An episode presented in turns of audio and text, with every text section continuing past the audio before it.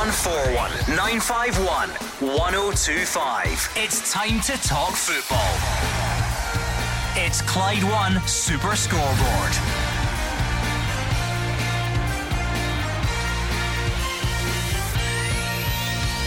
Good evening and welcome to Clyde One Super Scoreboard. As the dust begins to settle on the weekend's action, Malik Tillman says the chances of being a Rangers player next year are 50 50, and he'll speak to Michael Beale in the coming days.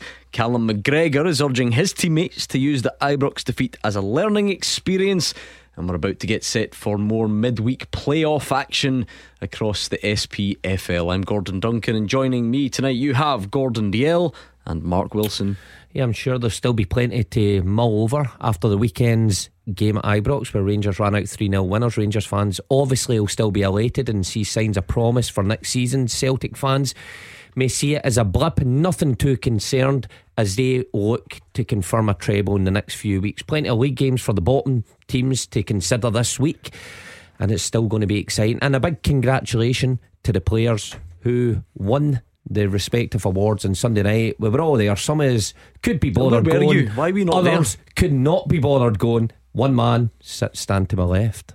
Like, What's- why do you not just enjoy your night What's and script, though? congratulate everybody? Unfortunately, I couldn't make it. What what on earth did you have to do on a Sunday night that was better than that? Um, nothing really, but I, um, I was, I was quite busy. I had important uh, stuff to do. I was otherwise engaged. I'd committed to another. But I mean, Mark Wilson was there, Hugh Keevins, Yeah, that. do you know Roger? Hanna, You've just answered the question. and you were.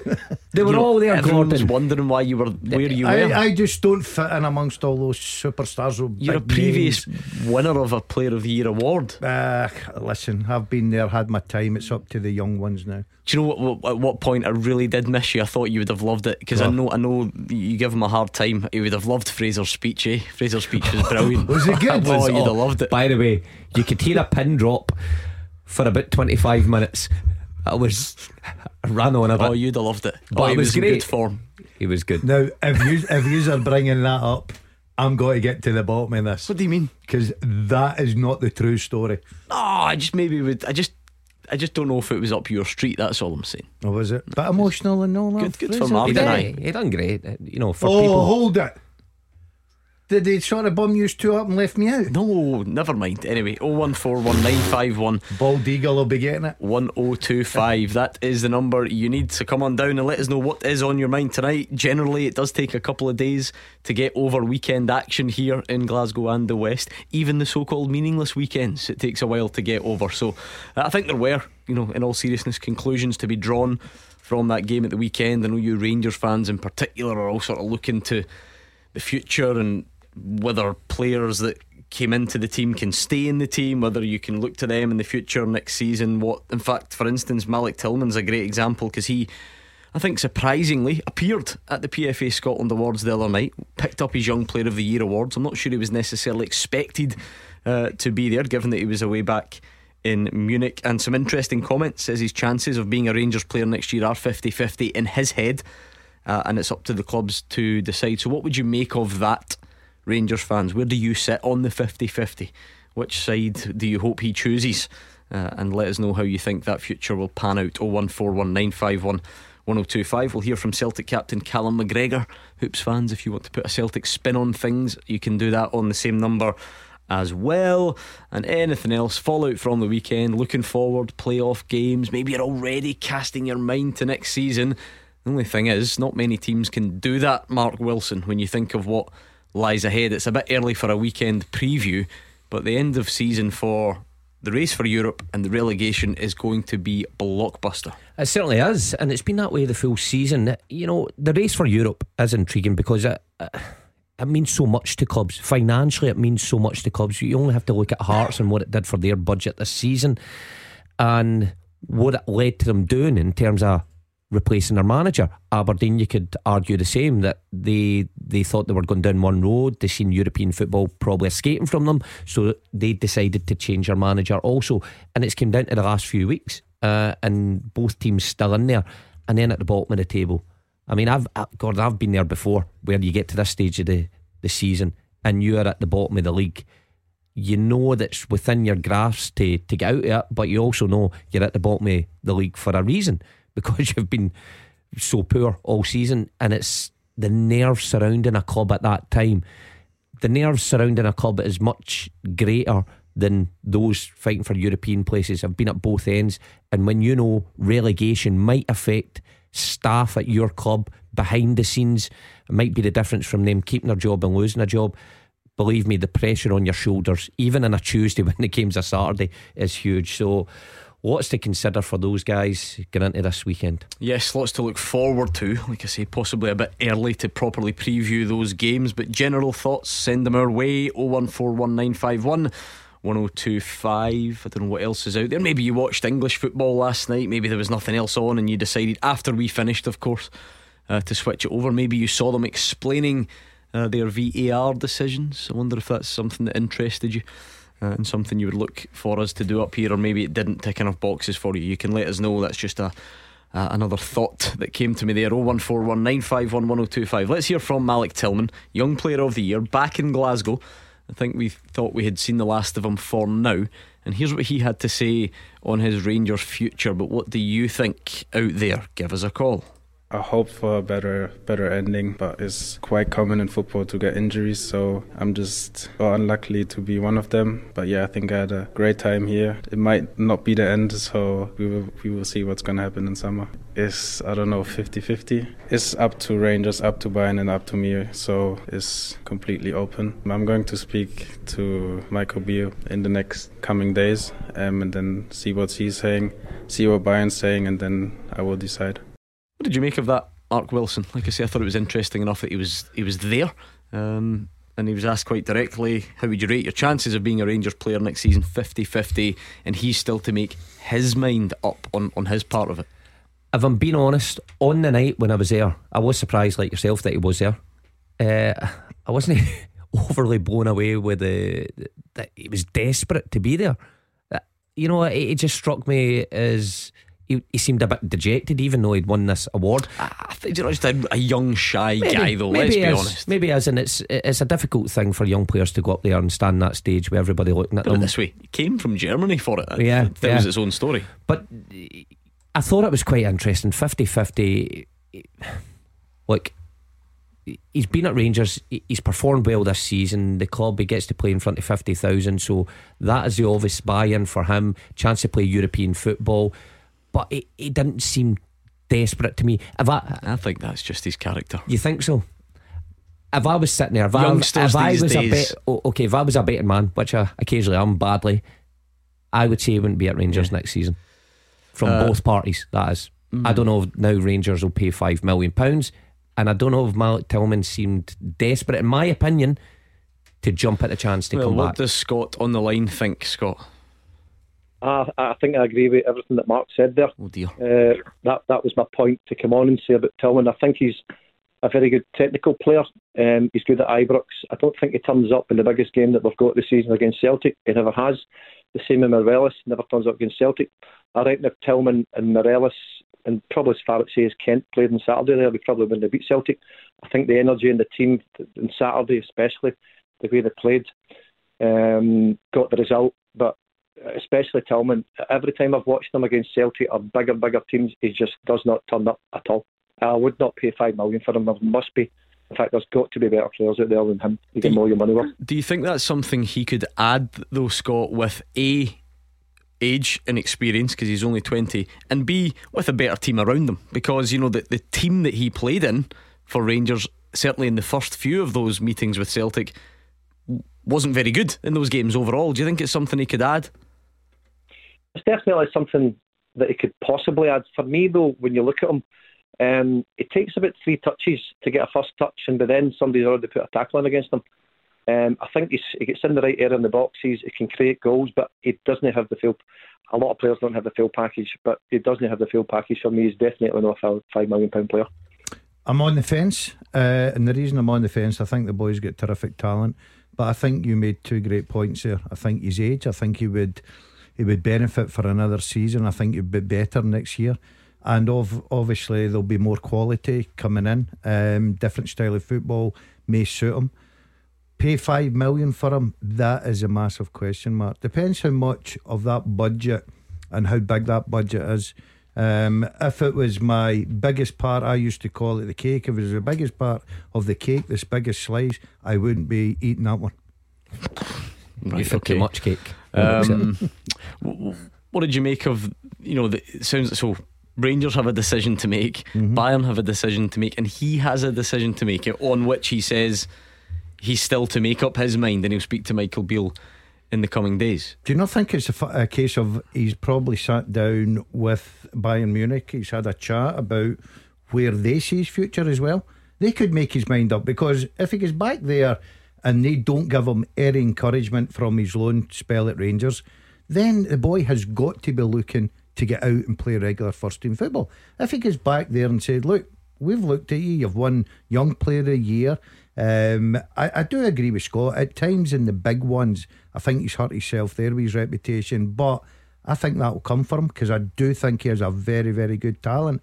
There's a there's a three way here. One, I think Mark said it. Is Rangers prepared to pay that money? Is Tillman want to come to Scotland permanently? And is Bayern Munich want to mm. just cash in? I think Tillman could be the driver in this though. I think he can say Michael Beale always sounds like he wants it to happen. Does can't imagine Bayern wonder, would be desperate to hang on. So, so uh, for a player, if Tillman is desperate to come back and he loved his time here, he, he's in double figures mm. of goals, which is a good return for a midfielder, and he's desperate to come back permanent. I think he can drive it. He can push it. Now, whether five million could that be renegotiated? Is that it's is just, that always, it's just debate? always the it's just always the figure that's been sort of set there, hasn't it? Yeah, but. Uh, I mean, I'm surely there's some scope if Rangers weren't willing to pay that. There's some scope, but my point is Tillman's mm. the one that's got to go in and say to Bayern, mm. "Look, I've loved my time here. However, I need to move on, and I've found a place I'm happy with." I didn't grasp that from him the other night. And I know it was only a five minute speech. Yeah, I, am I'm, I'm amazed that after one or two refreshments, you have got yourself down as some sort of psychologist. I, I, I could tell he's body, body language. I'm, I'm, body I'm, language. I'm astonished at that. I must admit. Yeah, um, yeah. I, I, really do. You because at the, the same time, well. because a few people are pointing out Ryan Clark Kent on there and Scott Lorimer. He's contracted to Bayern Munich, right? He's mm. not going to stand there necessarily and say. I'm absolutely desperate to get out of that hellhole and I want to go to Rangers. And also, no it is still a decision to make. I've seen a lot of this on social media. I get why we all do it as football fans. You want players to sort of outwardly explore their desperation to come to your club. He's still a 20 year old guy who needs to decide if he wants to uproot his life on a semi permanent mm. basis and come here. It's still a big decision. Yeah. Do you know what we're not taking into consideration? And he's quite right to do it. He's injured at this moment in time. Season's over. He's 20 years of age. He's just one young player a year. He'll probably have other options as well. And he may just sit back with his agent and take a deep breath without rushing in. That doesn't mean to say that he doesn't want to come and play with Rangers. Everybody does it. Every player does it. Every agent does it. They trip back there. They they talk to other teams. They talk to other clubs. They have a, a, a good vibe of where the lad wants to be. Listen, still up mm. in the air just now. I wouldn't rule it out. I mean, Scott, what, you I mean, for instance, and I know this is completely hypothetical. If it's two million, are you doing it? But it's the five or whatever that's putting you off, or would is, is it just not someone that you think adds anything to the team next year? No, I think it's definitely the, the price tag. I, I really like Tillman, um, I really do, but I think um, he's still got a lot to learn in his game. Possibly that could come if he signs on, as Gordon says, he might have other alternatives.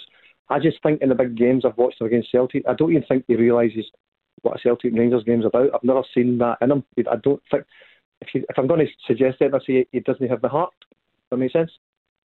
Uh, I think that's a, a real tough one, Mark, because couldn't contradict that. Couldn't couldn't say that's wrong. But to revisit a counter that I put to Scott earlier, see if Malik Tillman had played on Saturday there and everyone round about him had been bang at it, and he stood out as a, a sore thumb as somebody who was who was shrinking in it. But the games that we are talking about, the games that we are mentioning him as not stepping up to the mark, are games in which generally Celtic dominated Rangers, and every Rangers player really was off it. I, I, I feel like there's a slight contradiction because if Rangers fans are going to say by the way, we're impressed with Todd Cantwell and we're, imp- we're impressed with Nicolas Raskin, and, you know, and this team's getting better. are we are we factoring in what Malik Tillman might look like in this new and improved version of the team rather than the one that got that got battered earlier in the season? Where is that music coming from? Anyway, you know what it's it's actually not my phone. Weirdly, The only Anyway, per- carry on. Um, I like to use Listen, but tell me, look, you can see it too. Is I, I totally understand what you're saying there because Celtic did win those games. The only argument against that was there was periods in those games where Rangers were the team in top, and for Tillman, if you're spending five million pound on an attacking midfielder who eh, all these games about creativity and goals, he was probably the quietest one out of any of the players on show on those occasions. But that isn't to say that he couldn't fit in to those those kind of performances that Rangers put up on Saturday.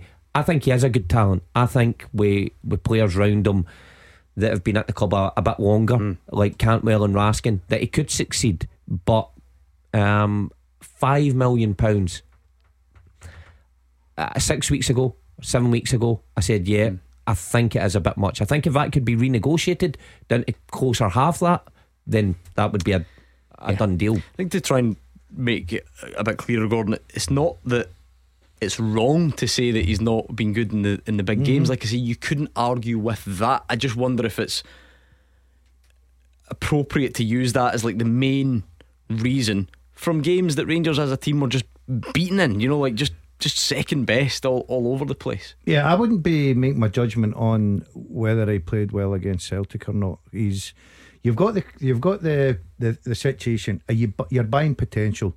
Are you think at five million pound in two three years time when he's played a lot of football games, then you're going to cash in that because that's what you'll need to do. You'll need to pay that money. Mark's already said that he wouldn't pay the five million. Right now, I like the boy. I think he's very talented. I'm in Mark's camp. I would, if I was Rangers right now, I don't think I'd be concentrating five million pound in my budget going to mm. to Tillman. Maybe I'm just digging too deep here and, and confusing things, though. I, I'm not an expert on how football budgets work. Mm. Are you actually paying five million right now this summer? I mean, probably not. D- d- w- w- Is Yeah. that the way you would think of it? Deals Yeah, would probably, probably. be structured in a different way. You're mm. not.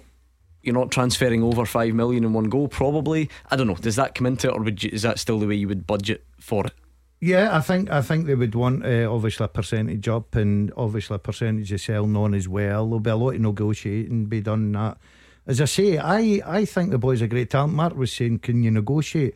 I think Bayern Munich are sitting there. If Rangers go and say, look, we agreed five million, but we're now thinking about two and a half. They've got to come back and say, No well, he's just one young player a year in your country.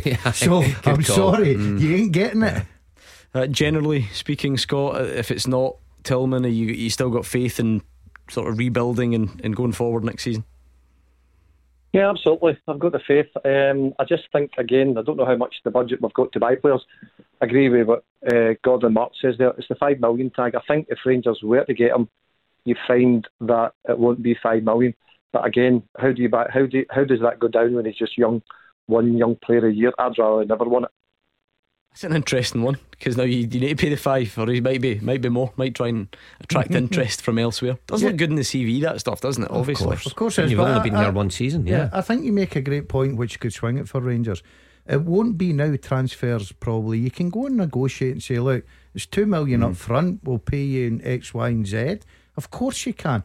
But it's whether you see the overall picture of if he doesn't make it the way you want, you're still paying five million pounds. Tell you what, there's a good debate raging here on Twitter, which I will read out. Don't get me wrong, but go on, give us a call, one of you. 01419511025. We'll do it next.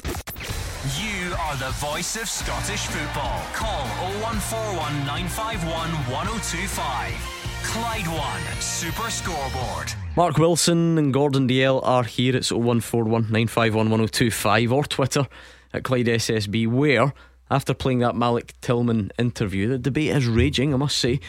Um, Shorty says we paid 7 million for Kent and Tillman's had a better season. His stats are superior to what Aribo did at Rangers. It's his first ever season, can only get better. Played a massive part in Rangers getting into the Champions League. And Scott Lorimer says, I don't think Tillman will be back next season, although for his first full season in professional football, I think some of the stick he's had is unfair. What about Stuart in Greenock? Which side of that fence would you sit on, Stuart? I would sign my boy, definitely. I think you're guaranteed to make money on the boy. So the, he's only going to get better. He's 20 years of age. I think he's a great player, and I think he'll only get better. To be honest with you, without being an expert in football Mm. finance, I can understand that. It feels like if you if you sign a twenty year old with the Bayern Munich thing on his CV, uh, with the Player of the Year, whatever uh, added to the mix, worst worst case scenario. Probably sell him next year for not maybe not make money. Right, Stuart saying you're guaranteed to make money. I don't know. I couldn't go that far. He might be absolutely rotten, but you know, you, you, it, still seems like an okay investment. No, I know what you're saying because I know five million sounds a lot. Well, uh, I'll tell you what. I was sitting there listening to you reading them tweets out, and the lad made a good point. They wasted seven million in Kent and didn't cash in at the right time, and they're going to lose that. Um, five million. It's a great debate because I- I, think a lot of Rangers fans there will be ticking the box yes, and a lot will be saying no, it's too much for a, twenty-year-old. Will he get better? If he stays fit, yes, he certainly will. Because I think he's a very talented. But, but that's player. the point, isn't it? Is it not the it's the twenty year old bit that Stuart thinks makes it good? You know, you're saying it's too much for a twenty year old, but everybody buys tries to buy potential now, don't they? No, I didn't say it was too much, but I just think that is quite specifically what you said. No, But anyway, uh, right. I didn't mean it was too much. I just think that if you're going to spend that money, then twenty-year-old, fine, but you cannot guarantee anything. Because you don't know if the lad's got to pick up an injury, you don't know how the lad's got to settle in again, you don't know how his form's going to be. The wasted seven million Kent, but uh, uh, Michael Beale certainly wants him as part of his rebuild. I think that's that's what I'm saying. Generally, though, Mark, we think here that because to us, and we, we know we're not the richest league, to us, five million sounds like a lot of money. We think that for five million you should sign the finished article, but actually, our club's going and signing a 28 year old or a 27 year old at five million might be more of a risk than doing this. I think it is. You know, Yeah. I, I, I, I think Rangers, from what you hear with John Bennett, James Bisgrove, and whatever's going to happen in the footballing department, it feels like they're conscious to to reduce the age a bit. You know, Well, and look at to- Tillman, uh, look at sorry Raskin, Cantwell. And I know this is hard to hear, right? That This is this is hard to hear as a football fan because it's not the way you're brought up to think about football. If Rangers have got this structure in place and a plan, they, they should already be thinking when do you move Nicolas Raskin on? When do you move Todd Cantwell on? Do it at the right time. That's the idea. Yeah, their player well, their player trading model has to change. You only have to look at what's happening this summer to see it clearly does not work. And people will throw back then, oh well, what about Bassey and Aribo? Okay, those two, but the most saleable assets and the ones that you were going to get the most money for didn't work. So it needs to change. So for Tillman, I think it is less a gamble paying five million for a twenty year old than than a twenty six or twenty seven year old. Um, but you need to get the return. Look at Celtic with Jota and Carter Vickers. They had them on loan, looked good, but they're still negotiating to be done to get them there, and it turned out the right deal. And they probably will be sold on. But Tillman, that bit younger, hmm. you have the potential. You have the the years on your side that you could keep him for three years still, and he still might be worth similar amount, or you would hope he was he was worth treble that. Stuart, to be fair though, it is a, it's an, a fair comment. Lots of people are making it. They don't think he's done overly well in big games this season. What would you say to that? I think that's because he's young. I think that's because he's young. He scored in Europe for us a very important goal. So he did. So I think it's just because he's young. That's what I would put that down to.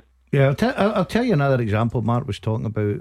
Rangers might just look on the situation of Nathan Patterson, for instance. Young player that hardly played. Everton come in, paid £9 million pounds for him.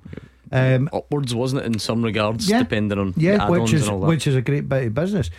Look, I don't think anybody will question the boy's ability because I think he's got fantastic ability.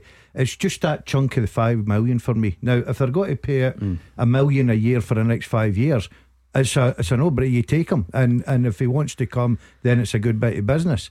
So it'll all depend on, and also how much Bayern Munich will want on the the Yeah, I sell think on. that, yeah, I think there is a. I mean, a few people have tweeted about that as well. You never know exactly the um, or, or, or an option to buy back. I think some of the Yeah. tweets would, would mention that I think Daz makes a good point though. The chunk of what Michael Beale's got this summer and, and this summer how much alone, of it goes. It does right. Yep. If it's an instalment, it's fine. Because but it's- if Michael Beale's got ten million to spend and he's taking half and one young player, Hmm.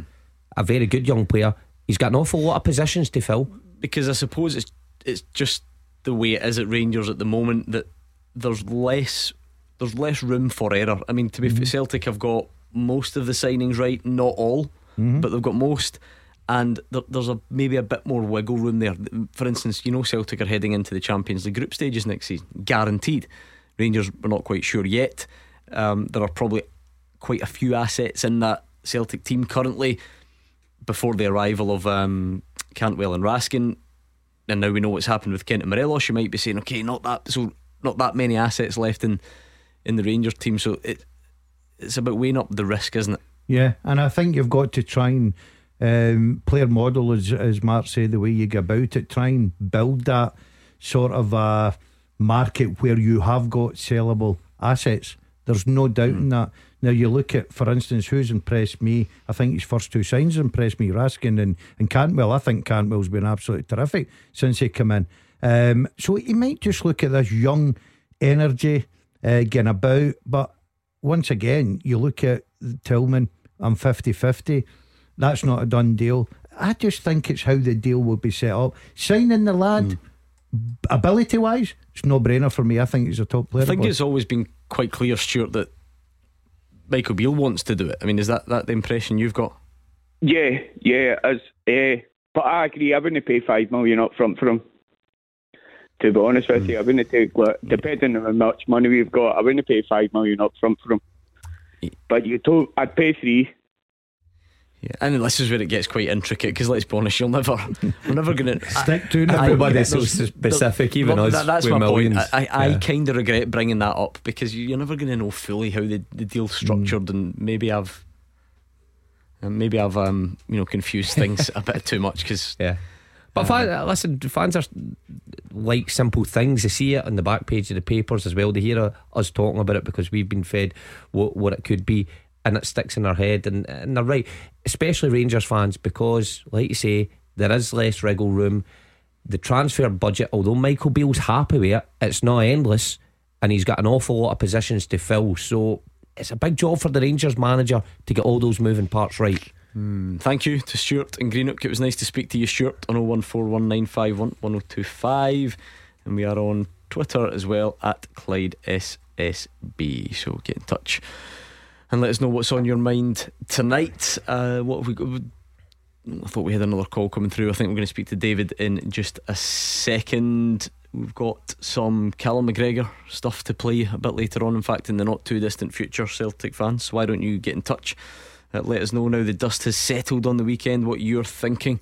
I suppose it's all eyes really uh, towards the Scottish Cup final, but there are some big games to be played for the other teams before then.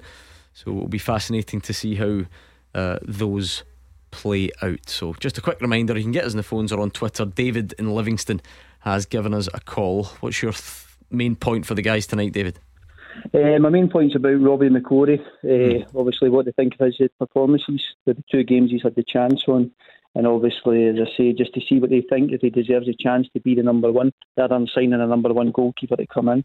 Right, And come on. obviously, I- Before we get to these two, David, what do you think? Do you think number one, think is a serious proposition next season? I do, yes. I called in two weeks ago, um, and as I say, I was one that was going about players' wages, and I googled them, and uh, Gordon asked how I knew everybody's uh, wages. So hopefully he's been doing his homework since then. But no, I think he does. Eh? I I said it um, two weeks ago. He deserves a chance. You know, I was one that said that I thought Rangers missed a chance Simon Zander Clark when he was a free agent. But definitely, I think he's played four games for Rangers, and I've said that it's the big games, and he's definitely got a big save in him. And without a doubt deserves a chance. I don't think we need to be spending a lot of money on a goalkeeper to play in the SPL. And even with Jon McLaughlin, he's had his chance and he's not took it. I think he's good enough to be a number two for Rangers.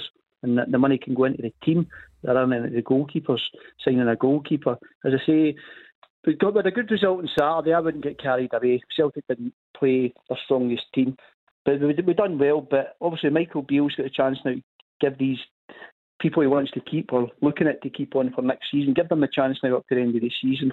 And as I say, can nothing nothing to lose with that. I say he's got an eye for a player. He's brought in Cantwell, he's brought in Raskin, and they've turned the team round. And I say the goalkeeping situation, why not give Robbie the chance? Here's the thing though, David, just on that, because pure numbers game, Allan McGregor, if he leaves, Rangers are going to sign another keeper. I mean, you've sort of got Robbie McCrorie as number one, Jon McLaughlin as number two, and you don't want to see any money. Um, you know, put into the goalkeeping situation which can be used elsewhere. Surely Rangers are signing another keeper. Yes, I, like I agree with what you're saying there. What I'm saying is, it's like I when I phoned in a couple of weeks ago, it's more about the Jack Butland situation. I did say 45 grand a week. John, he's no number one down in England, but I just don't feel we need to spend that kind of money like on wages on a goalkeeper. But yeah, I do agree. You still need to bring in another keeper. But right. I feel Robbie McCrorie's good enough to uh, keep the number one just now. He's got the end of the season to prove himself. So he's four clean sheets. Give him the chance. Certainly has got the four clean sheets. Can you see Robbie McCrorie being Rangers number one next season? Uh, possibly not. Um, I think the boys had um, pass marks. I think he's been excellent. Um, I think David sums it up there. If you get in as a goalkeeper and you keep four clean sheets, and he's played against good teams. You know, he's played against Celtic and he's uh, twice, obviously, and he's played against Aberdeen as well. Um, so he'll play the remainder of the games. If he's fit, he'll play the remainder of the games probably. But I think, like you said, Gordon, no farewell game for right. Allan McGregor. No, no, it's a 20 minutes at the end and then he'll sign a new contract. I've got it written down there. David knows everybody's wages, I know their contract situations. I just think that. Um, I think that the boys deserved his chance. He's waited long enough. And to be fair to Michael Beale, he did say that he was going to give him an opportunity and he stood by his word. Uh, and the boys not let him down. He's been terrific. But Rangers will probably go out and spend a few uh, pounds on a new goalkeeper. Mark Wilson, is he going to be Rangers number one next season? I don't think he'll walk through the door in pre-season as the number one, but there's every chance he might he might elevate himself to that throughout the season. I think he's done. He's certainly done enough to to be number two and be in with a shout. Um, and I wonder, is there parallels between him and McGregor, how his career's kind of panned out, with McGregor going on loan early, early on his career and having to really bide his time before taking his chance, and then for the next 15 years or whatever it's been, he's been the outstanding goalkeeper he is. Might that be something for him to look to? I think Rangers will sign another goalkeeper. Well, they definitely will sign another goalkeeper. It's whether McCrorie's got the the ability and strength in pre-season to force themselves into Michael Beale's thinking for number one. May just get a fair crack at the whip. May come back and he says to the both keepers, on you go. But certainly done well in next, the games he's next played. three games as well. It could be really mm. important to him. If you finish in a, in a high like he's doing, do you think now, it genuinely changes anything that though?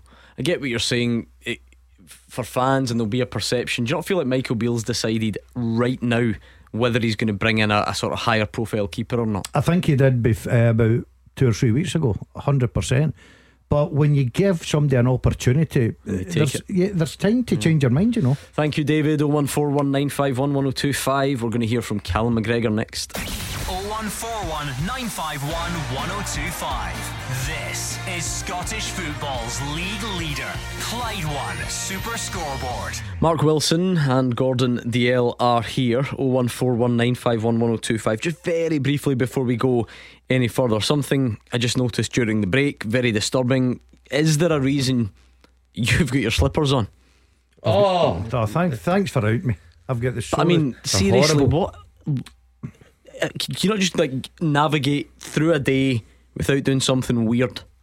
That's well, all Mark and I are looking for from you. Yeah, well, I'll tell you what. First and foremost, they're, they're designers. If you they're look, not. They're no, absolutely See not. at home, right? Imagine old men's slippers, and you can imagine what he's got in his feet. Checked, checked, check once. Bobbly. As the specials, nine quid, boom, two pair just in case one rips. I've got to say I need a chiropodist. My foot's killing me, but I'm only prepared. I'm only prepared to pay fifty percent because it's only my right one. So who gave you the advice that wearing your slippers to work would would help that? Because I I don't feel like slippers give you much natural support. I thought a nice comfortable training shoe would have been better. Well, uh, I've got training shoes, mm-hmm. uh, as you know, but obviously the width of the slipper has helped my foot. So He's um, improved it for last week though because he had the sock. I just uh, remember hanging off I mean, the toes. It just feels like there's always some mild drama that there is. I'm He having lives to a complicated protect, life. I'm having to protect the foot. That's all I'm saying. I've got to protect it. And if there are any Chiropodist? no traffic right. police listening, he didn't drive here in his slippers. No, I don't I've know got, if there's I've rules got my against that. joggies out there. I've got my trainers. Didn't ask there. about your trousers. Yeah, I've got my trainers in the car. pop your trousers I on, please. I wouldn't drive. I know, put your trousers back on. To be fair, the slippers are one thing, uh, but Mark and I are struggling here. Pull them up, come on. The, the boxers match your Pull them up. That is out of order. Oh one four one nine five one one oh two five. Uh, let's bring in Brian in a second after we hear quickly from Callum McGregor.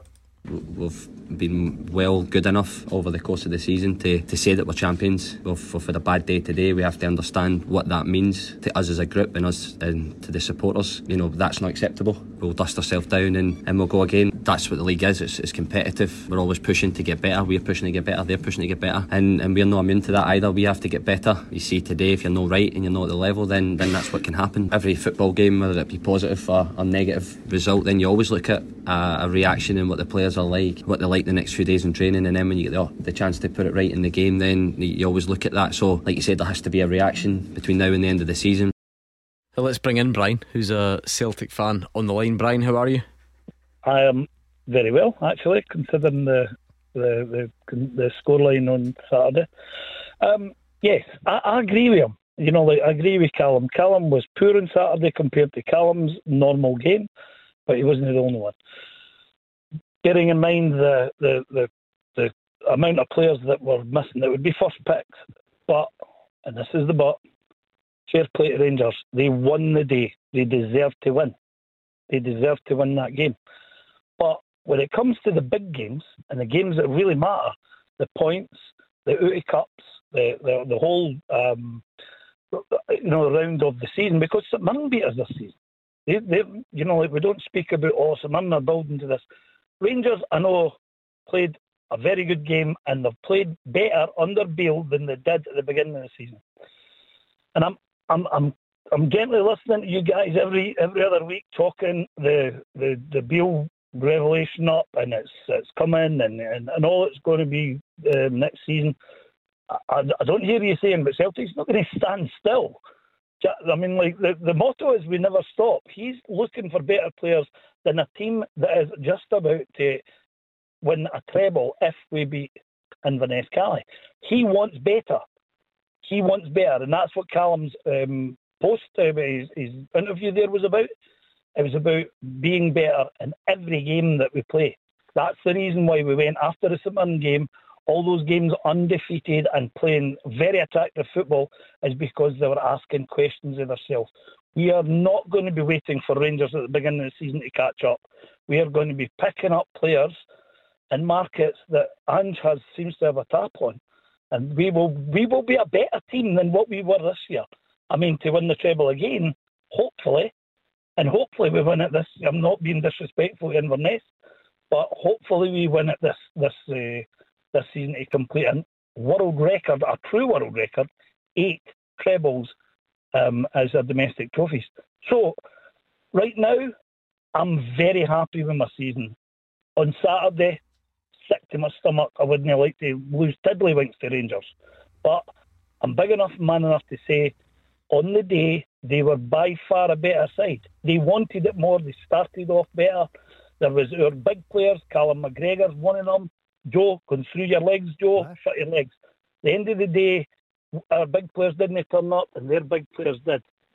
Oh, oh, listen, I, I couldn't agree more, Brian. Right? I think you're reading it a wee bit unfair on us when you say you listen to us, you know, over the week saying this Michael Beale revolution's coming, and you know we don't give Celtic any credit in terms of saying they're going to strengthen as well. We have continually said that Celtic won't stand still, and Ange Postecoglou will sign new players as well as Michael Beale. So you know we we we agree with you on that, and and Rangers did deserve to win the game. Celtic were off it. But the, the signings that Ange Postecoglou uh, are, are going to go for in the summer, you know, they, they have to improve the side. The ones that he's signed, the majority of them, he's got a big tick beside his name for, for, for loads of them. You name them, he's got them. But there's been some that's not been a success, and they played on Saturday. Bernabei Kobayashi looked way off it. Oh, listen, fine margins, Will. If it goes in, we're talking about him in a different light. Bit younger, but that is, bit newer. Yeah, but that is the fine lines when you when you play for a club like Celtic in big games like that. So there is evidence that Ange Postecoglou certainly knows what he's doing in the transfer window. It- it- he's he's made this team young, dynamic, exciting to watch with these players. But there are some that don't get a big tick at this minute in time. And Ange Postecoglou needs to minimise that. If he's not standing still, he's wanting his team to get better. He's wanting his team to improve the lead over Rangers because let's be honest, that is the goal. He'll want to retain the cup competitions if he wins the Scottish Cup against Inverness, and he'll want to get better in Europe. Those signings have got to improve the team when he makes them. There's there's not a manager in this game that's had every signing perfect, and I think where the Celtic fans take heart of Ange Postecoglou has got more right than he's got wrong, so they believe that the next batch coming in will be even better again. Now you can't guarantee that because Mark said there he's brought in a few players that haven't hit the ground running. And also, if you look over that, the Rangers fans have looked at Rangers with Michael Beale, two signings, Raskin and Cantwell have been good signings, look good. He's the same. He's got a massive summer as well. It's all about getting it right. And if Celtic are going to kick on, never stop, and do what they're going to do, then those summer signings have got to be hmm. better than what he's got. But that's the point, I suppose, isn't it? Why Brian would feel optimistic. We said it earlier. Obviously, Rangers start behind that, mm-hmm. and the financial situation with well, we don't know what happens yet with Champions League, but even the current financial picture would probably. I mean, Rangers need to get pretty much them all right. I mean, if if Celtic go and sign, for instance, three players this summer, two work out and one don't. Uh, that's still a good ratio, Yeah. and, and you can Celtic would, would be fine with that, wouldn't they? Yeah. Whether Rangers need to, yeah, there's a lot of I'm not saying- positions that I'm not need like I filled. say, I'm not saying because as Gordon mentions, there is not a team in the world that gets hundred percent their signing course rate. not. Of course not, but about getting as close to that as possible. But you need to you need your players to have an effect in some some respect. Now whether that's playing a bit part but coming on in the big games and maybe scoring against Celtic or making an imprint against Celtic, you need them to make an impact. Ange Postecoglou's signings from the day he walked in, the majority of them did that in the big games. Someone even on their debuts went in and and had outstanding performances or scored goals or they all chipped in in some respect. Now that's built Is that like you know? Is that where the bar's been set? Is that where it's maybe it's a it's slightly unfair on, on someone like oh because normally you you talk about well, look young guys come over to new league new country it's going to take a while to settle in but Celtic kind of blew that away because Hatate didn't need any time and Kyogo didn't need any time and Alistair Johnston didn't need any time Yeah. and the, you know the list sort of goes I on think So- I think we go too quick in that, Mark. I, I really do. Uh, you talk about O there. Um, you're right. Fine margins. He goes through the weekend there, and uh, it's a lovely chip. The only thing that de- denies him is the fact that it comes off the post. That goes in. We're talking differently mm. I about know, him. I right? just, I, I, I'm so torn on this because I get that, and I think I Yeah. said it at the weekend. But you would also understand someone who just says, "Yeah, but you need to score them. Don't yeah, care." yeah, totally understand that as well. But he's a 20 year old lad. We're talking about Tillman, 20 years of age.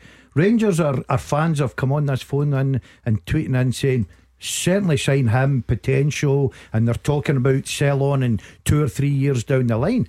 I think it's the same with, with oh, I mm. think he's got to be given the opportunity first year in Scotland. Thank you, Brian. It's that time already. What a quick show this has been. Beat the Pundit with the Scottish Sun. For the best football news and opinion online, the Scottish thescottishsun.co.uk slash football. Strong start to the week for the pundits. A 5 3 win for Kenny Miller last night. Let's see if we can do better tonight, listeners. 0141 951 1025. And the lines close at 7. This might particularly appeal to you Celtic fans, but maybe you're not a Celtic fan and you can win the tickets and put them to a good home anyway. Whoever gets through to play Beat the Pundit tonight gets four tickets to a night with Scott Brown and Mikael Lustig at the Hydro. It's this Thursday, actually, the 18th of May. So either you'll go and have a night out on us, or you can give the tickets to the Celtic supporting people uh, in your life. You don't even have to do well, just come on and play Beat the Pundit. That's all. And by the way, you're up against Mark Wilson or Gordon Dalziel, so there's every chance you'll win the signed ball as well. Lines close at 7. Get in touch. Tackle the headlines. 0141 951 1025. Clyde One Super Scoreboard. Mark Wilson and Gordon Dalziel are here. It's 0141951125. or it's Twitter at Clyde SSB. We heard from Malik Tillman describe his chances of being a Rangers player next season as 50 50 in his mind. That sparked quite an interesting debate about whether you would go for that or not. And if you want to keep that theme going, please do. Celtic fans, just before the news, we heard from Callum McGregor uh, and talking about you know taking lessons and learning from that game at the weekend, and ultimately trying to make sure it doesn't happen again. So if you've any thoughts on those, feel free. If you want to move on, then again, please do. If there's something else out there you want to discuss, 0141 951 1025. This before anything else, though. Beat the Pundit with the Scottish Sun. For the best football news and opinion online, thescottishsun.co.uk slash football. Right, beat the pundit time. How was the form last week? You Good. two? Good, Pretty very strong. good, yeah. Yeah. We all got a win. I loved last night's contestant style. He came on and I said, "How do you usually do at home?" And he said, "Ah, all right, I usually get a three," and he got a three and lost to Kenny Miller. So he's, at least he was. three's no alright. At least Is he was. three's um, hopeless. He was Three's not bad. You won me a three. Mick is in Drumchapel. How's it going, Mick? Ah, good mate. How are you? Not bad, not bad. You're a winner already, of course, Mick. Four tickets tonight with Scott Brown and Mika Luce to get the hydro on Thursday. Happy with that? Fantastic, mate. Of Good. course. Don't Good hang up though. You need you still stay and play beat the pundit, all right? Fantastic, Good, good. Right, let's do it. I'll toss the coin. If it's heads, it will be. How have you not been asked to go on stage at that? Actually, the vast. the va- Listen, I've had plenty of nights with Scott Brown It and, looks and like- Mikael So big Lustig. names it are looks like for. the vast every other person remotely linked with Celtic. They went apart down that Legends list yet. Anyway, uh, heads it will be Mark Wilson. Tails it will be Gordon Dalziel, and it is this. This is your stage, really, isn't it? I mean, when oh, you this think is about it. the big This stage. Uh, so you will play Mick Indram Good luck, Mick. Good luck, mate. And what I'll do here is I'll give Mark something else to listen to, some greatest hits radio, just so that he can't hear us. Mick, 30 seconds, answer as many as you can, and pass if you do not know the answer, okay? Okay, Right, okay. let's go. 30 seconds starts now. Who joined Celtic from Rubin Kazan in July 2021? Uh, Cal. Who's played in more league games this season, John Souttar or Ridvan Yilmaz? Souttar. Who are Scotland men's team's next opponents? Oh, pass. After Kevin Van Veen, who's Motherwell's top league scorer this season? Oh, Slattery. Owen Coyle finished his playing career with which current Scottish Premiership team? Oh. Pass. Oh, you can Ah, name a team. You should have named a team. Just pick one in those situations. Anyway. I Anyway, know, but I heard the clock ticking there, mate. exactly. I know. Mark Wilson, can you hear us? Yeah. Can't believe it passed in that. Don't Mick. you just? I'm turning your mic off. You don't give anything away. No, no. But I Right, shh. You and your slippers just go and entertain yourself. Mark, you ready? Yes. Who joined Celtic from Rubin Kazan in July 2021? Starfelt. Who's played more league games this season, Ridvan Yilmaz or John Souttar? Uh, Yilmaz. Who are Scotland men's team's next opponents? Ooh, Denmark. After Kevin Van Veen, who's Motherwell's top scorer in the league this season? Spill. Owen Coyle finished his playing career with which current Scottish Premiership team? St Johnstone. In what year did Inverness last win the Scottish Cup? 2015. And what nationality is Hibs player Elie Youan? He is French. Okay, okay. What do you think, Mick? Ah, I think it's a question done there now, mate. Mm, Carl Starfelt. I mean, I- I- that's a sneaky question for me that. because Haksabanovic and Abildgaard, I think, both came from Rubin Kazan, but just at different times. Ah. So it was Starfelt, Oh. and you both got it. Uh, John Souttar's played nine times, Yilmaz six. Oh, Nah, right. you, Okay. well yeah, done, Mick. You're Ah, 2 well 1 done, in Mick. front. Scotland Alright. men's team next play Norway. There's in a no Oslo. day. Denmark. Norway. Denmark. You know, them these things up. sneak up on you. You know, you think like, ah, it's in the summer, it's miles away. A month tomorrow, Yeah. that game takes place. There you go. Um, after Kevin Van Veen, who's Motherwell's top scorer in the league, Mick went Slattery. It is Blair Spittle. I'm Yeah. afraid. Equaliser. Equaliser. All right. Here's the statos, right? You, go- you, do you know any team out there where the difference between the top scorer in the league and the second scorer in the league is 20 goals? Surely not. That must be some sort of weird Celtic. record. No. No. No. Can't Oh, come on. So who's second top goal scorer? Well, like Celtic. Abada and Maeda, um, Abada, Jota, etc. Mm, they'll, be not wi- far away. they'll be within 20 of Kyogo. What's Kyogo? 30? Nonsense. Anyway, Anyway, double figures. um, Not be far. Owen Coyle finished St with St Johnstone. Mark goes one in front. Mick. Crucial It's time, over. Matt. Inverness won the cup. in 2015. Oh, have that, Mick! Oh, and Mick, he's. I know. All right, well, Well, listen, since he didn't get invited onto the stage, I'll take him anyway. You're an afterthought, Mark Ah, Wilson. I'd rather And be an afterthought than Eli no thought. Youan is French. Thank you. You're running away with it. Make sure you wear a nice watch, Mark. I've got a wee magician pal. I don't have any more nice watches, trust me. Well, a magic performance from Mark Wilson. That was a 5 2 win. Hard lines, Mick, but enjoy your night on Thursday. Thank you, mate. I will. Good man. Thank you. Right, well Mick. done, well done. Done, Mick. Uh, well seen, you didn't get an invite though. No, no, I'm busy. Guys get Um, four tickets as well, you know. is that where they get four? Yeah, it was four. He wouldn't leave the comfort of his own ar- armchair, Gordon. He had a nice three course meal, entertainment prepared for him on Sunday night, and he wouldn't leave his recliner. I know. I'm still really disappointed you didn't come to You the would have PFA do loved it. night. You would have loved it. I know for a fact you would have loved it. Mm, my The days meal, are, the my, meal was great. my by the days way. of mixing with the celebs are gone. I think. It's not about mixing with celebs, it's your friends, Mark By the way, and there's I. a lot of people Hugh asking after you. Yeah, okay. I was getting Sure. lots of messages on Instagram saying, Where's the Dazzler? Nah, I was busy. Unfortunately, I didn't You have weren't engagement. busy? I was, Gordon. I'm, Netflix. I've got a be- very private life and I've got a lot of commitments. And Says the guy that airs his dirty laundry on this show. And had a three private a week. investigator Ah, following we him for a lot of about stuff. anymore. There's 14 goals between Kyogo and Jota. If you're. Oh, not much. there you go. Well, it's I was- it? 14 I've to got to say that okay. was that was a good performance. I'd have struggled in some. I know you would have. I know Yeah, you would have. I was one- on the ball. First one I there. ain't getting. I ain't getting Starfelt. No ch- No? I'd have got Coyley, St Johnstone, of course, easy. I Uh, thought you were good. I'd have got Souttar, Yeah, it was good.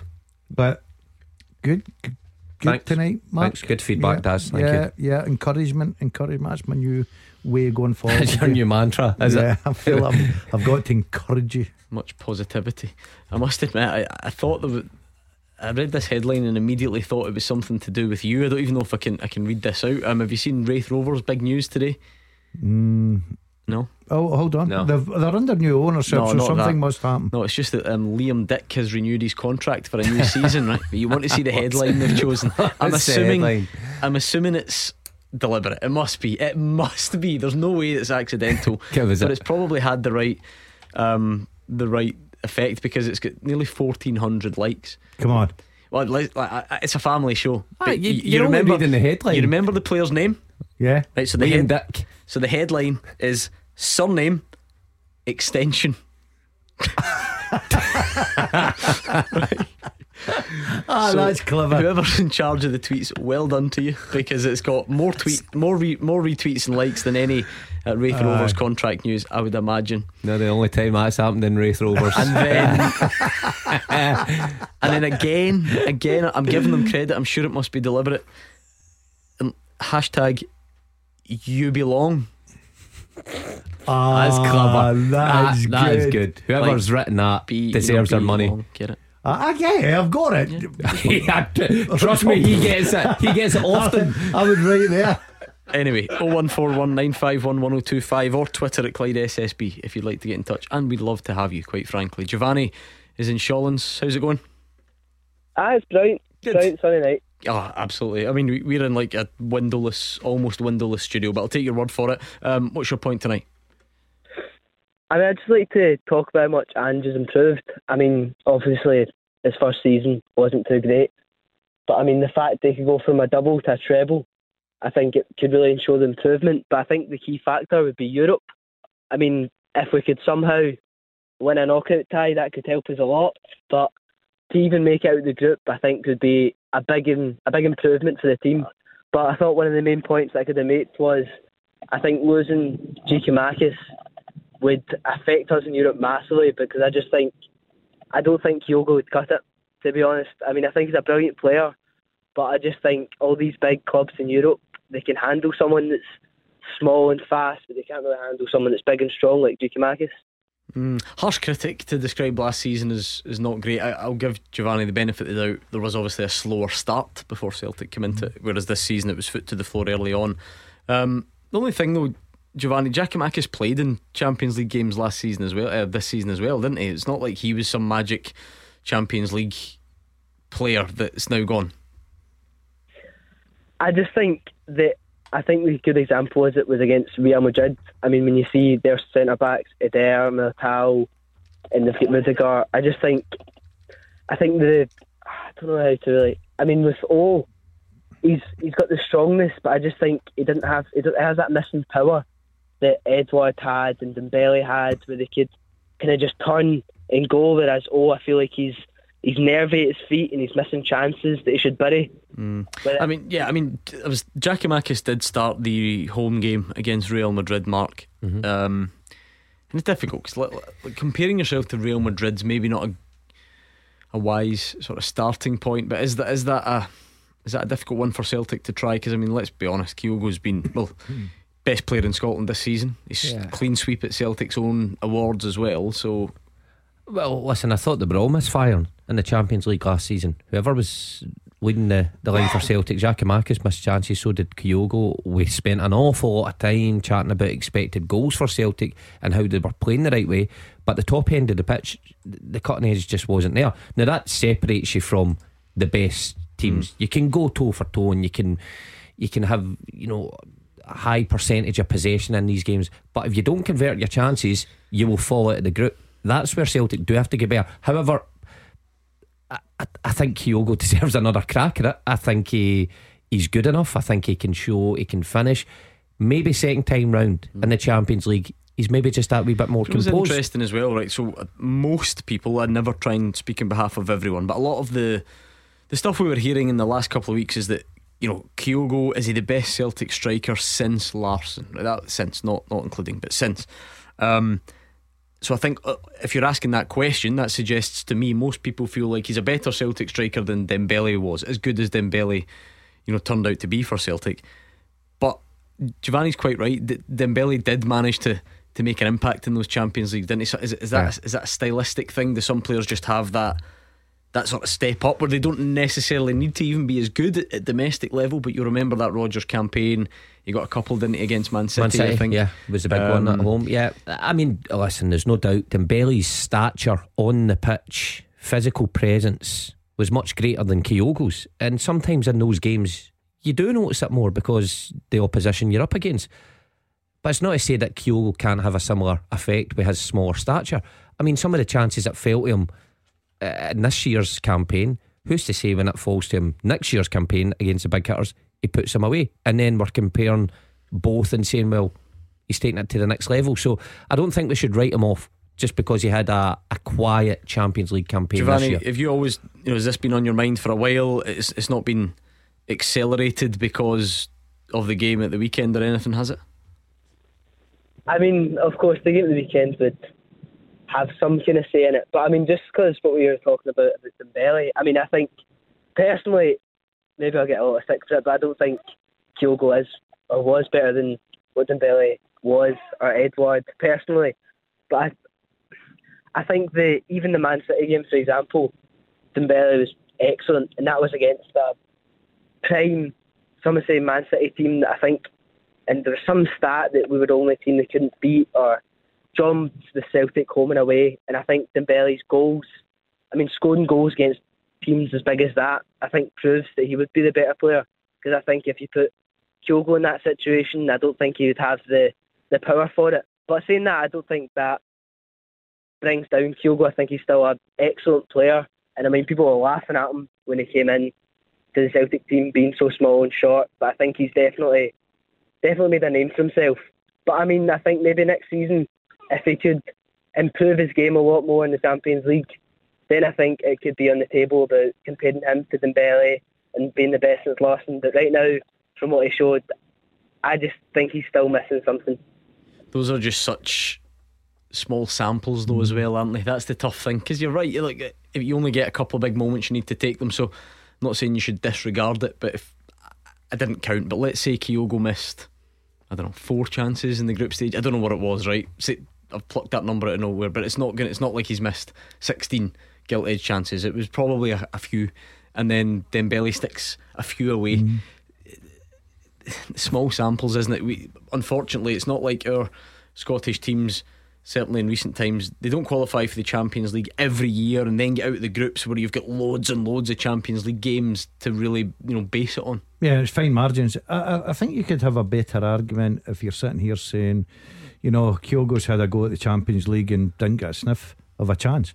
Uh, I think Mark's right. You get another year. Um, you know what you're getting into. Uh, you've experienced it, so you'll have learned from that. And who's to say that if those chances do fall to him, and especially in the goal scoring form he's been in this season, with the confidence he's got, he doesn't start tucking a couple of them away, and all of a sudden that reputation about Europe completely turns on its head. So, um, look, everybody makes good points about that. You can compare them, Bellies, Edwards, and people like that. I thought they were terrific centre forwards, just a different uh, stature to Kyogo, but Kyogo is a terrific centre forward that can score goals and make great runs. So I think we've got to give him an opportunity this year to go out there. And if those chances do fall him again, Mm. um, stick them in the back of net. I mean, chance taking is obviously one of the hardest parts, Mark, and it, it sort of it's the bit that adds zeros onto your price Yep. tag and all the rest of it. But it just if you, I get what Gordon's saying. If if you had a player that got in areas and missed a couple of chances versus someone who you think, oh, look at that, this game's completely passing them by, that they're not in it.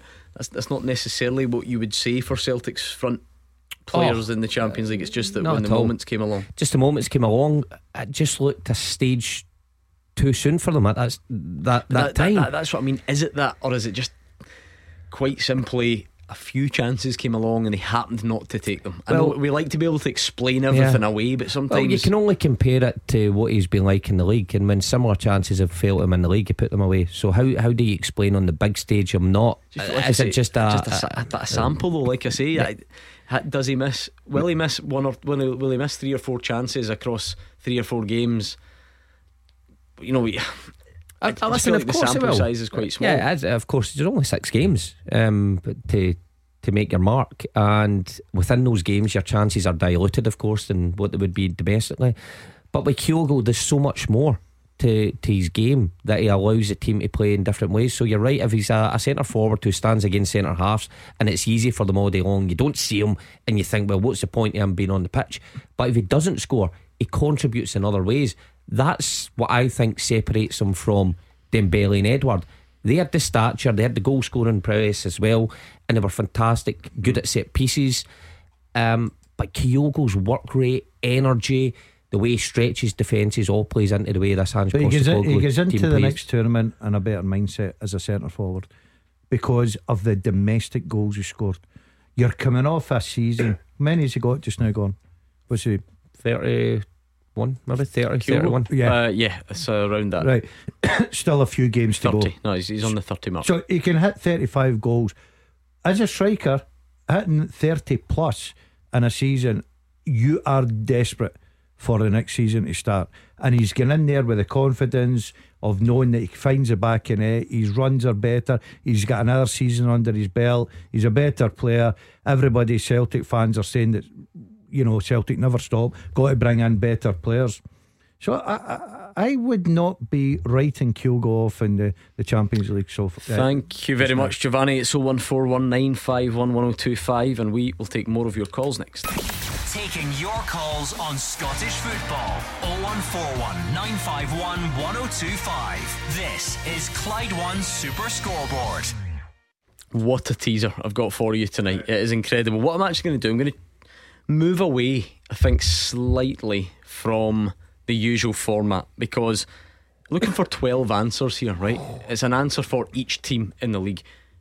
I think we just see how many you get. Is that a different way of doing it? You happy Yeah. with that? Let's see how many you can get. I, I'm not going to force you to try and get the 12 because I think it's beyond the intellectual level that you two possess, quite frankly. No offence. And I'd said, like with, to agree. said with love and That's affection. offensive. Um, but we'll just see how we go, right?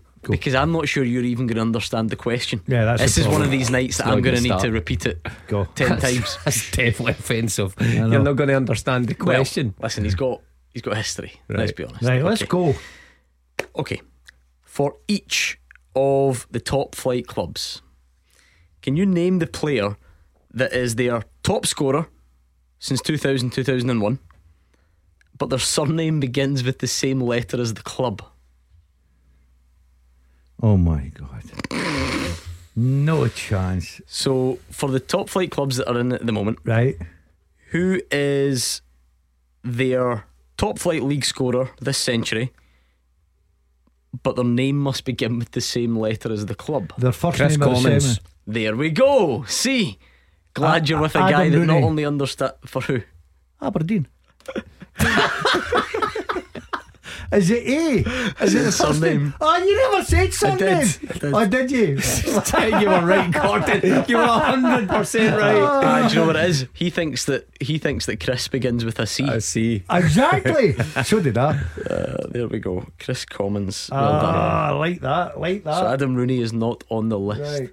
Oh, this is going to be difficult. Oh, it's eh? brutal because some of them could have like I know. not many goals at all, but any. I mean, go on, your hometown team. Louis Moult. There you go. Yes. See? You're ticking along nicely. Uh, uh, we'll try and get back to it at some point. And um, believe me when I say the questions do not need to be that hard. Um, but the Crazy Pony sent that one into full time at Clyde1. Who thinks of them? You've got to have a word with yourself No, if you're no, actually because we are up. very appreciative of it being sent no, in. no, I love it. Full time at Clyde1.com. That's the address that you can send them into, and please do. Uh, keep your calls coming. We'll try and get into as many more as we can between now and the end of the show. But just before we go any further, something even more important, even more important than the usual football discussion that we have here on the show. We did this last night, we're going to do it all week. Clyde One Super Scoreboard, supporting Mental Health Awareness Week. Hopefully, you listened last night. If you didn't know, we are supporting something more important than the football this week Mental Health Awareness Week, all week long. Uh, we're just going to basically talk to as many interesting people as we can, discuss how football can support people who are struggling by having a positive impact on our mental well being. Because, let's be honest, it's something that will be close to pretty much all of you, one way or another. Uh, who are listening? Last night we spoke to Joe McKee, plays for Dumbarton, but also works for charity Back Onside uh, telling us about some of the great work they do. Now, tonight we're delighted to be joined by Isla Buchanan. She's a Scottish f- football referee and an SFA ambassador. Isla, how are you? Are you well? I'm good, thank you. How are you? Very well, thank you. Now, you've actually been on this show before. It was quite a while ago, so I don't know if the regular listeners will remember. You had the misfortune of actually being here in the studio, so it's much easier when you can just not see these ugly faces in here, isn't it? yeah, it was quite a while ago now thinking about it, yeah. It was. Now, like, partly revisit some of that because it's an important week, but also maybe look at how things are for you currently. So, I suppose to, to dive straight in, tell us a little bit about how football has impacted your life. Um, the the straightforward point is is football saved my life. Um, it continues to do so. Um, so back um, when I was t- uh, 12, my mum had a stroke, um, and it kind of changed my life overnight. Became a young carer. Um, was looking after my uh, younger siblings as well. A lot of things changed in my life as well. You know, going through from the primary school to going up to secondary school and the transition from that and um, I then sort of bottled everything up for about a year, and then I had a bit of a mental breakdown um, at the age of 13. Um, my dad took me to the doctors, and it, I was diagnosed with anxiety and depression, and it was a lot to take at such a young age. Um, and football was really that that thing that my passion. It was what got me away from all the daily struggles and things at home, um, and it still continues to be the main reason I am here today. And what is it about football as as a whole, uh, you know, as an industry, as a as a pastime that, that you think has made such a positive impact on you? For me, I think it's quite a lot of that sense of community. I feel when I'm at, you know, at training or whether I'm watching football, I feel part of something. I feel safe. I feel secure. I feel, you know, it takes my mind when you, you know, obviously I'm a football referee, so when I'm refereeing, it's that 90 minutes on the pitch where I am focused on that game. Nothing else is in my head at that point apart from that game, and it's the same when I'm watching um, football. I'm just solely focused on on the game um, on the TV or wherever it may be at the stadiums or what it might be. But um, it just really that sense that most of my pals are from football and refereeing, and you know just that really sense of I have a lot of things in common um, with people, and it's it's it's just given me that real sense of community. Obviously the main aim for, for this week, Kyle, is that we can maybe even speak to one person or two people out there who are listening. Um, I mean, maybe, hopefully, many more. But if it was just one person who was listening who recognised that maybe they're feeling in a similar way that, that you were feeling, and, and maybe they would sort of you know speak out. What what would your advice be to anyone who is maybe feeling that, that life was getting a bit heavy for them? I think for me, and uh, the biggest bit of advice is that the the biggest hurdle that anybody can overcome is admitting it to themselves, admitting that you are unwell and that you are struggling with your mental health. I think that is one of the biggest challenges. And once you come over that that hurdle of admitting it to yourself, it sometimes can be a lot easier in taking the steps forwards. But if anybody is feeling low, is feeling not quite themselves, and is struggling with their mental health, is to seek help. People are out there to listen. People are willing to help. Um, and there's loads of different charities and organisations that you can go on to anonymous, uh, anonymously as well. So if you weren't feeling like you were right up to the, the courage to speak to someone face to face, you can do these sort of things anon- anonymously online as well. So if you are struggling, please seek help. There's, there will be people there to help you and to listen. You're, one thing is you're not alone. So many people suffer with this, um, but you can get out the other side of it. I promise. And, and do you know what I wonder? I wonder if it's you know without being an expert, this is where my own curiosity comes into it. I wonder if it's important also to maybe acknowledge that this is not necessarily, um, you know, something that, that does just click and you know and is fixed instantly. Is, is it maybe important to realise that you know once you acknowledge it and then maybe once you're on the right track, maybe there will still be, you know, bumps in the road, and then you have to negotiate that. Is is it a is it a long process? Is it worth bearing that in mind? hundred um, percent. You know, I'm going on 22 now. I was 13 when I was first diagnosed, and I still have my good days and my bad days, but it's it's something you learn to cope with and manage. So when I'm feeling anxious, I know the certain triggers. I know what I what I feel like and what might start to be coming on, and I know what I need to do to prevent that from becoming worse. So that would be like for me going watching football or whatever the case may be. So it is an ongoing process. It, it's a long journey ahead, but once you start feeling overall better yourself, things get so much easier. Once you jump that first hurdle, things do get easier. You know, the bubble will, will burst. You will continue going. It is a, it is a work in progress, 100%. Now, people would certainly listening to this show would imagine refereeing can be an unforgiving environment. How is that? And, and explain a bit more about how that is, is such a release for you. Yeah, most people find it crazy when I say, yeah, those 90 minutes on the pitch, I, um, I'm calm, I'm, I'm in my happy place. Most people find that really bizarre, but for me, it's just because I have to focus on, you know, 22 players plus sidelines and a ball flying about the place all at one time. My, my brain can only focus on that um, at one time. And, you know, I think they are running about. You've just got so many things to focus on, and you know I can have a laugh with the players as well. You know I enjoy being on, on a pitch and my referee's kept the whistle in my hand. I really do enjoy it, um, and that's my sense of you know my getaway time as well. How do you, do you reflect on that that journey that you've been on? I mean, you you've now become a real champion for stuff like this, which is is so admirable. So I guess you you publicly revisit it quite a lot, like like you're doing right now. How what's that process like? Does that help in itself?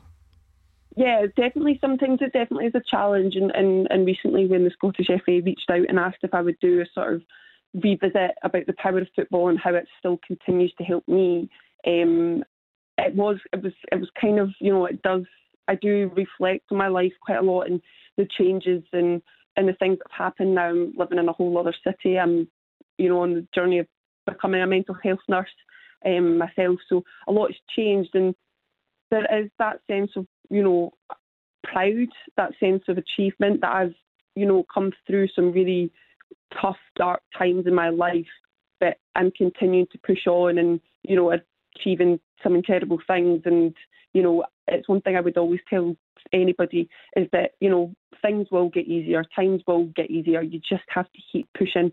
One thing I'd sort of describe is that it's like a black bubble you know, you feel you're so stuck in this bubble, it's never going to burst. But if you keep poking at it, it will burst and you will be the light again. I mean, I think to sort of end where we, we started, I think one of the first things you said, and you know, it was part of the Scottish FA video series where we first saw you, um, you know, that phrase that, that football saved my life. I mean, people might think that's you know some sort of exaggeration or it's a, a sort of buzz phrase, but is it is it genuinely that that strong for you? Hundred percent. I could, I will happily shout it from the hilltops. It's, it is the reason I am here today, and I will tell everybody that.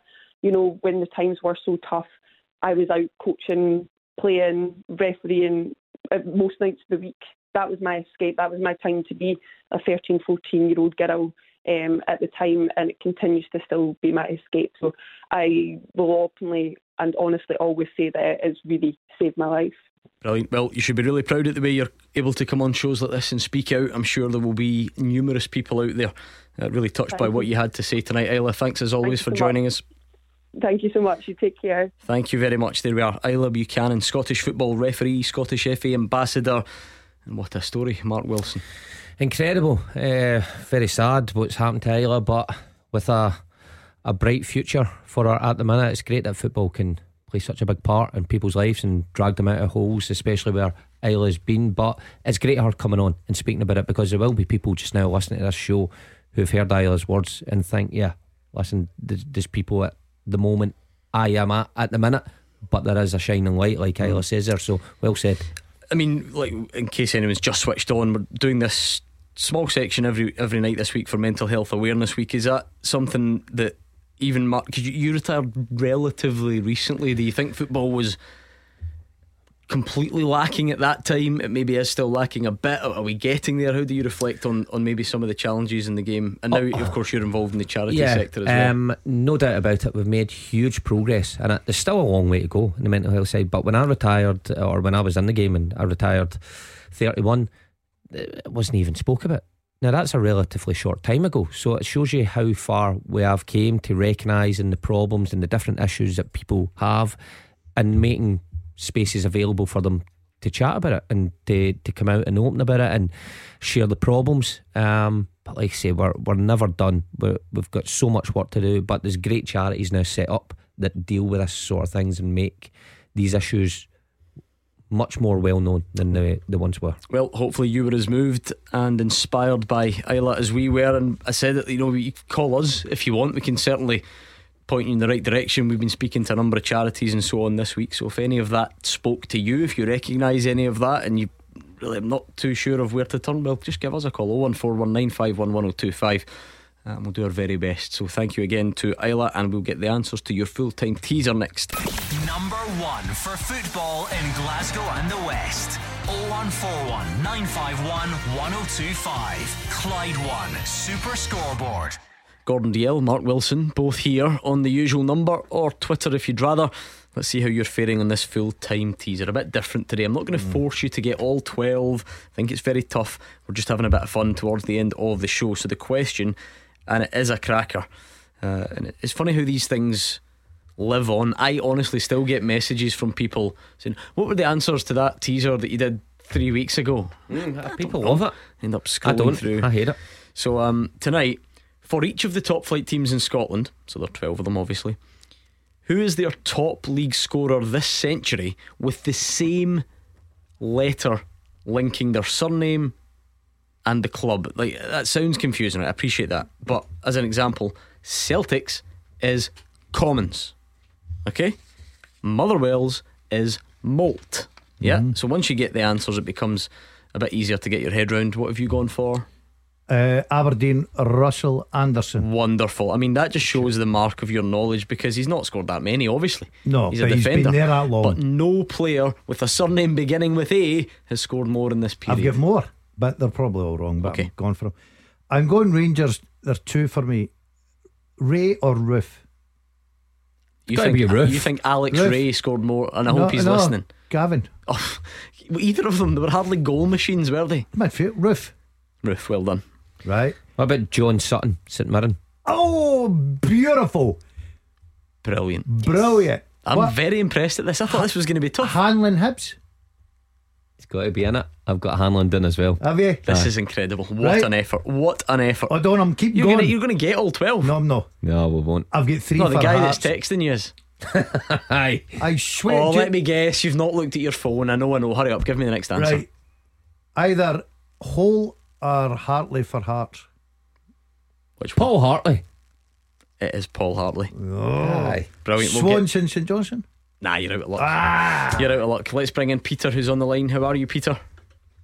Um, very well, Gordon, Gordon and Mark. I'm, I'm sorry to stop the Dazzler. He was right on form there. No, it's the Yeah, it best was, thing Peter. anyone could have done, Peter. He he, he needs stopped in many ways. So, um, what's your, what are your thoughts tonight? No, I, I just a couple of uh, issues. Uh, not issues, a couple of points. Um, I just want to pay tribute to Isla, who, who, who, who gave that beautiful and amazing inspirational story about mental health just before the adverts. I, I just I just want to say it. I appreciate Well that, Peter. Isla. Thank you very much. That's amazing. Um, the, I think the other issue, I, I was on a, I was on a couple of months ago. Actually, I was we were talking about we were at the time we were talking about comparison between Maeda and, and Nabada in terms of uh, wing play and, and you know uh, for Celtic, and so the, the theme being comparisons. And and you know, I was just listening to the conversation earlier on about um, uh, Kyogo and and um, being compared to O and, and you know Edouard and Dembele and, and their exploits. And it sort of got me thinking again. I thought, uh, you know, are we comparing people? Should we com- be comparing these strikers? I mean, for me, Kyogo is just amazing. You know, he's he's you, know you, you can't say that he shouldn't be on the team. Thirty odd goals a season, he's got to be in the team. Um, if I was uh, if I was Ange, I'd you know don't get me wrong, I'm you know I'm, I'm the same as every other Celtic supporter. I absolutely adore the guy, um, but are we a bit short up front? Should we be looking for a third striker? Is it not so much about comparing Owen Kyogo? Should we not be getting someone else in? Um, and again, you know, this might be a bit controversial, but I'm thinking Van Veen. I know there's been uh, rhetoric about him going to Rangers. Um, and uh, I know that, that Gordon probably wouldn't want, or yourself would want, not want him going to Celtic. But uh, if this guy can score the amount of goals that he's scoring with Motherwell, um, surely to add him to a third strike force for Celtic must be a thought. And let's not forget Lubo, who no one had ever heard of, joined Celtic when he was 31, the same age as uh, Van Veen. Um, my final point is, you know, uh, Ange Ball has been, you know, has been amazing. But should we next season be thinking about offering some of the opposition a bit of a surprise? Are we playing into Rangers' hand? Do they know how to play us now? Do we need and, and would Van Veen give it that extra little, you know, angle of surprise? So the, the, I guess those are my points. Yeah, let's put let's put them to the guys. Kevin Van Veen to Celtic. Could you see it? Uh, no, probably couldn't. Uh, but I've I've got to agree. Um, I think Celtic need an another striker. Um, Scott McDonald trod the same path, went on to score goals in the Champions I League, big I goals in the Champions League for Celtic. I think I think in domestic football, I have no doubt whatsoever that Van Veen could come off the bench for Celtic or Rangers and, and pop goals in. Um, it's whether they want to go down that um, road with being 31. And I know Colin makes a good point about you know you can bring in. he picked a very, very high Yeah. bar example yeah. though, with now nobody's got to beat that bar, but. No, I don't see. I don't see that the the way that Michael Beale or Ange Postecoglou's got to look at. But I definitely agree that get into all these games, the European campaign. Um, I think you need at least three three very good strikers. Can clubs like Celtic carry three very good strikers? That's the bit I just I always struggle with that because if you can, then obviously.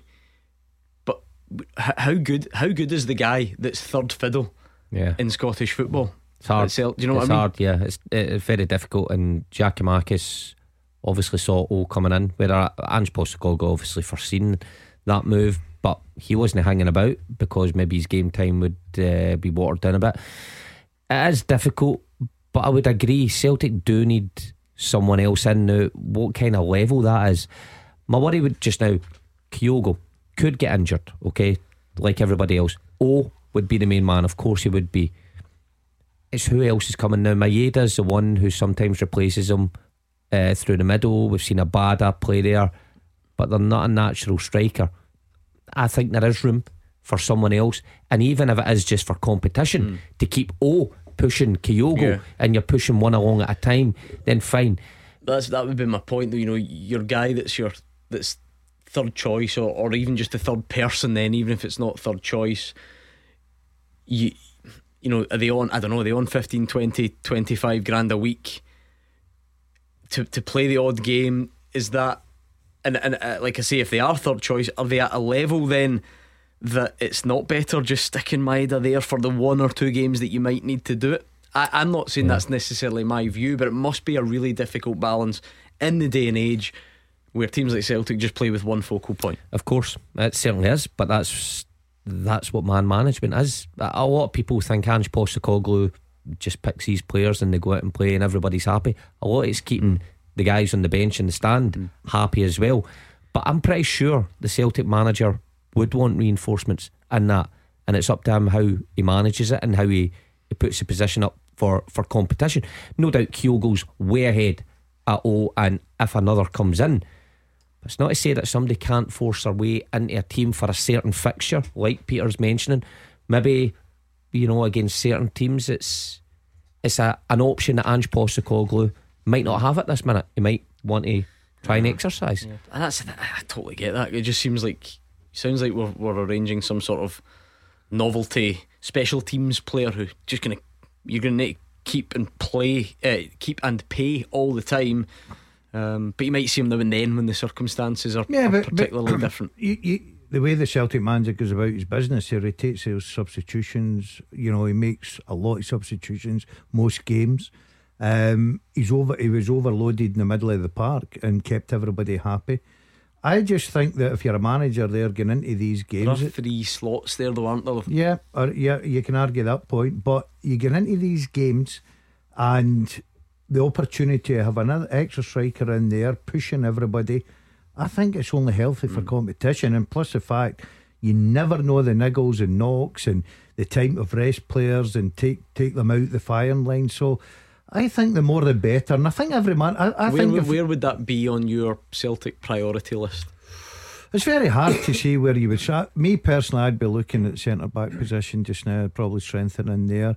Uh, I know Mark's not a great fan of Bernabei at the left back uh, spot. Because that would be it. So if we're talking sheer numbers here, like, Mm. like no offense if he's listening, but I think you would you would probably look at discounting Stephen Welsh now. It looks like Yeah. the future might be elsewhere. So at the moment, Celtic have got the three centre backs for two spots, and you want the three strikers for one. So it, it does feel like it's a lot, or or or they're particularly lacking in that area. I. I've no doubt that Celtic will get in the market for centre backs this um, the close season. I've no doubt in that whatsoever.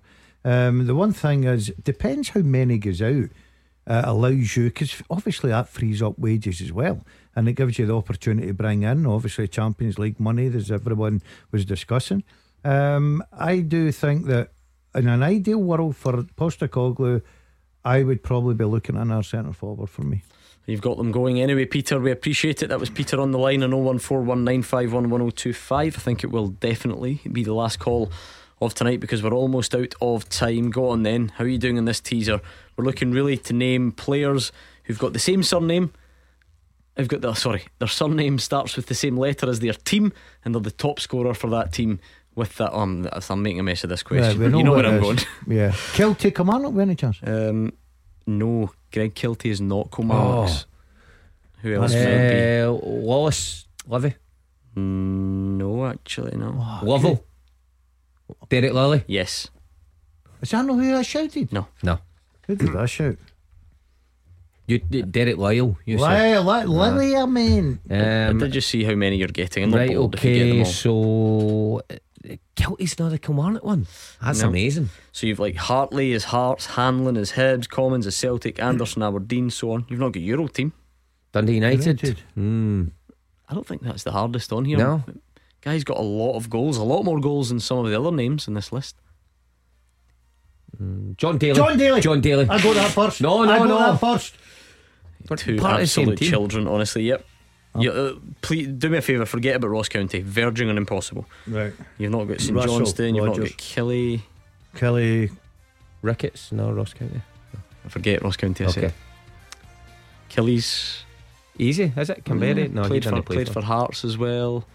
Played for Sunderland, Scotland International. Kyle. Kevin Kyle. Kevin Kyle. Well, why am I shouting into the mic? I don't know. Camden. Right. I'm a wee boy. I'm like- That's nearly you, really. Just St Johnstone's. I went Smith, Swanson. No, uh, where they are? Uh, Connor, uh, Colin Samuel went to Rangers and left Oh, under Sandaza. weird circumstances. Sandaza. Sandaza. Well done. Christopher. What was what's called? Christopher Routis. No, Nah, never didn't think so. Uh, anyway, back tomorrow at six, and Callum is up next.